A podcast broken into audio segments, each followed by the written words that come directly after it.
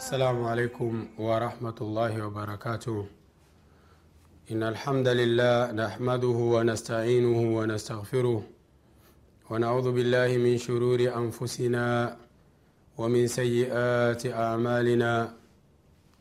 من يهده الله فلا مضل له ومن يضلل فلا هادي له.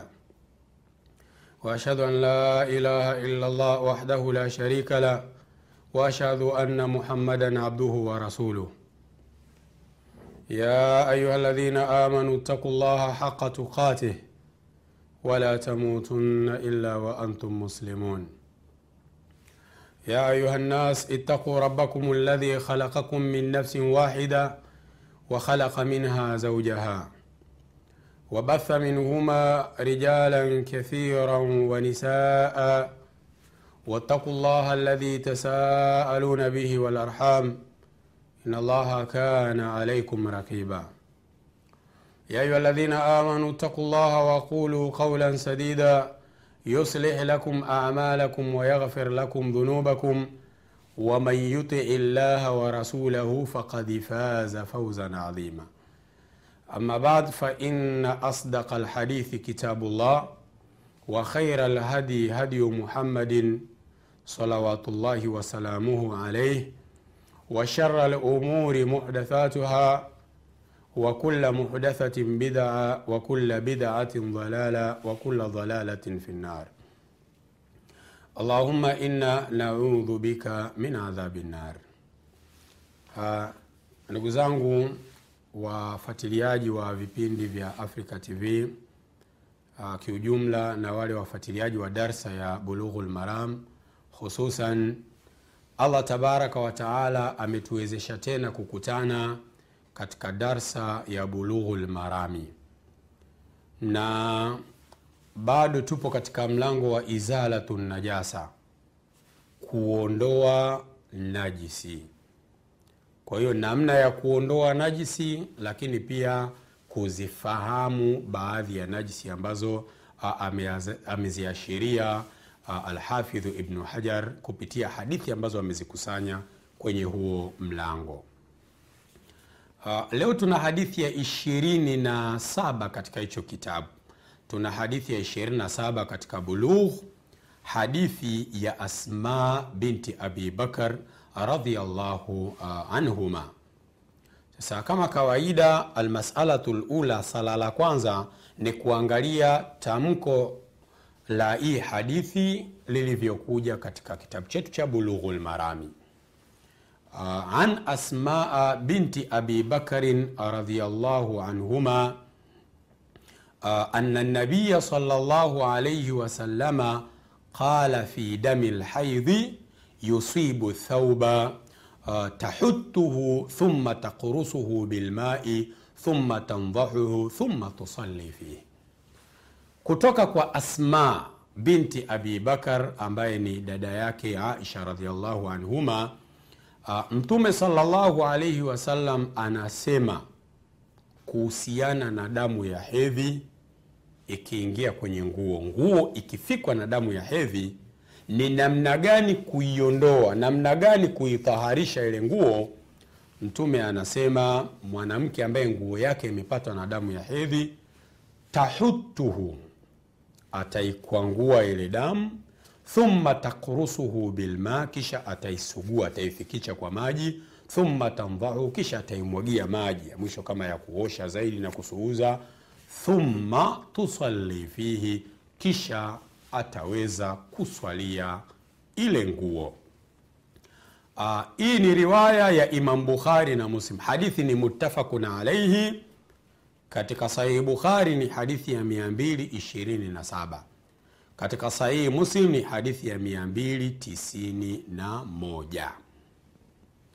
Narudia tena tamko la hadithi katika Bulughul Marami ni kwamba an Asmaa binti Abi Bakari radhiyallahu anhuma anna nabiya sallallahu alaihi wasallam qala fi dami lhaidhi yusibu thauba Mtume amesema katika kutoa ufafanuzi kuhusiana na damu ya hedhi ikigusa nguo, ikiingia kwenye nguo, kwamba yule mwenye nguo sasa, au yule mwanamke mwenye hiyo nguo, tahutuhu, ataikwangua. Sasa kama imeganda, ime, ime, ime, imekauka, ataikwangua. Thumma takurusuhu bilma, kisha ataisugua kwa maji. Thumma tandhau, kisha atafua ile nguo. Thumma tusalli fihi, kisha anaweza kuswalia ile nguo, kwani itakuwa tayari ni tahir, imetaharika. Uh, almasalatu thania, sala la pili, tuangalie ziadat, riwaya mbalimbali, kama kuna niongeza katika hiyo hadithi, kwa sababu kawaida ya Alhafidhu katika Bulughu analeta hadithi kwa ufupi, kwa sababu amekusudia kitabu kiwe ni mukhtasar, kama alivyosema katika utangulizi wa hicho kitabu. Sasa tukirudi katika riwaya Imam Bukhari, hadithi ya 227 an Asmaa qalat, Asmaa amesema, na hapa anataja sababu lurud, anasema jaat imraatun uh, jaat imraatun nabiya sallallahu alayhi wasallam, kuna mwanamke alienda kwa Mtume. Faqalat, akasema yule mwanamke, araaita, nipe habari Mtume, unaonaje, unasemaje? Ihdana tahidhu fi thaubi kaifa tasnau, ewe Mtume, mmoja yetu kati yetu sisi wanawake akipatwa na hedhi kwenye nguo fulani, sasa atafanya vipi kuhusiana na ile nguo, namna ya kuitwaharisha ile nguo?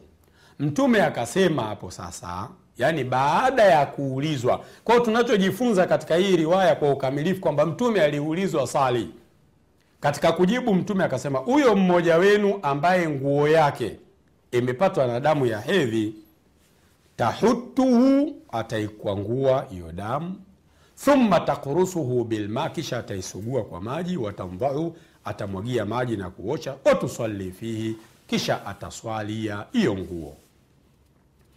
Angalia katika Sahihi Bukhari, kitabu lwudhui, babu ghasli dami.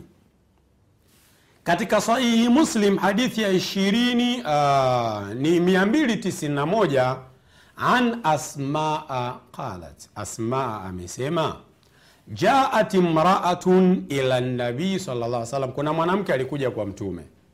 Angalia katika Bukhari, jaat imraatun nabiya mwanamke alimwendea mtume hapa, alikuja ila nabii kwa mtume. Faqalat, akasema, anauliza yule mwanamke, ihdana yusibu uh, sauba, thaubaha min dami lhaidhi, uh, mmoja wetu yusibu thaubuha min dami lhaidha, kama nguo yake itagusa damu ya hedhi. Kaifa tasnau bihi, ataifanyafanya vipi ile nguo, yaani ili iwe tahara aweze kuitumia.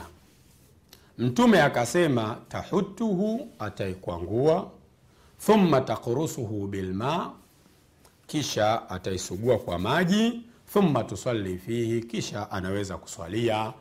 Hii ni Sahihi Muslim, babu najasati dami wa kaifiyatu ghaslihi unajisi wa damu na namna ya kuosha, kuosha najisi hiyo. Bado tupo katika kipengele cha pili, namna ya kuangalia riwaya tofauti tofauti, kuangalia faida zaidi uh, za hii hadithi ambayo tunaizungumzia leo, na yenyewe inazungumzia namna ya kuitaharisha damu ya hedhi na damu zingine, kwa wale ambao wanasema damu zote ni najisi, swala so, ambayo tutaliangalia mbele kidogo inshallah kuona je, ni kila damu ni najisi au ni damu ya hedhi tu. Lakini maana ya Ibn Hajari kuileta hadithi katika mlango wa najasat, yeye na mashafi yote wanaashiria kwamba damu ni najisi, iwe damu ya hedhi, iwe damu yoyote, kwa sababu zote ni damu. Allahumma, isipokuwa baadhi ya damu taona kama damu ya samaki na nini, vitu kama hivyo. Sasa riwaya nyingine ya Imam na hii ni hadithi nambari 307 Asma binti Abi Bakari anasema saalat imraatun rasulllahi salllahu alaihi wasallam faqalat, kuna mwanamke alimuuliza Mtume akasema katika swali lake, ya Rasulallah, ewe Mtume, araaita ihdana, unaonaje mmoja wetu uh, idha aswaba thaubuha dama au idha aswaba thaubaha damu, damu ikifika kwenye nguo yake, min alhaidhi, damu ya hedhi, kaifa tasnau, atafanyafanya vipi kuhusiana na ile nguo yake iliyopatwa na damu ya hedhi? Mtume sallallahu akasema, idha aswaba thauba ahadikun ihda kunna damu, nguo ya mmoja wenu ikipatwa na damu min alhaidha, ya hedhi, falitakrusuhu, aisugue kwa maji, thumma litandhauhu, kisha aifue, thumma litusalli uh, fihi, kisha aswali uh, kwa kutumia nguo ile.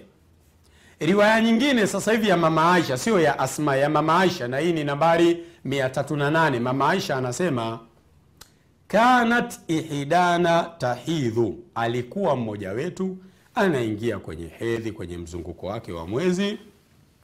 Thumma taktarisu dama min thaubiha, kisha anaikwangua damu kutoka katika nguo yake, inda tuhuriha, anapotwaharika. Angalia, kuna kitu hapo Leo ameanza siku ya kwanza ya pili katika hedhi, nguo yake fulani imeguswa na damu. Muda mwingine anaitwaharisha baada ya kutoka katika hedhi. Hilo nalo linawezekana, japokuwa ni vyema kufanya haraka kusafisha uh, najisi, lakini kipande hicho kinaonyesha kwamba kama hana haja ya matumizi ya kile kitu, anaweza akachelewa kiasi fulani kuidhaharisha. Uh, kisha anakuja kuifua kuiosha, watandhahu ala sairihi, na anamwagia maeneo mengine maji ananyunyizia, thumma tusalli fihi, kisha anaswalia hiyo nguo. Uh, mama Aisha kuhusiana na haidh na namna ya kutaharisha nguo ipo katika kitabu lhaidhi, babu ghasli dami lhaidhi. Tayib, baada ya kufuatilia riwaya za hiyo hadithi, tuangalie historia fupi ya huyu Asma binti Abi Bakari, mpokeaji wa hiyo hadithi. Alimamu Sanaani katika Subulu Salam katika hadithi ya 27 anasema Asma binti Abi Bakari kwamba ni hiya ummu Abdillahi bni Zubair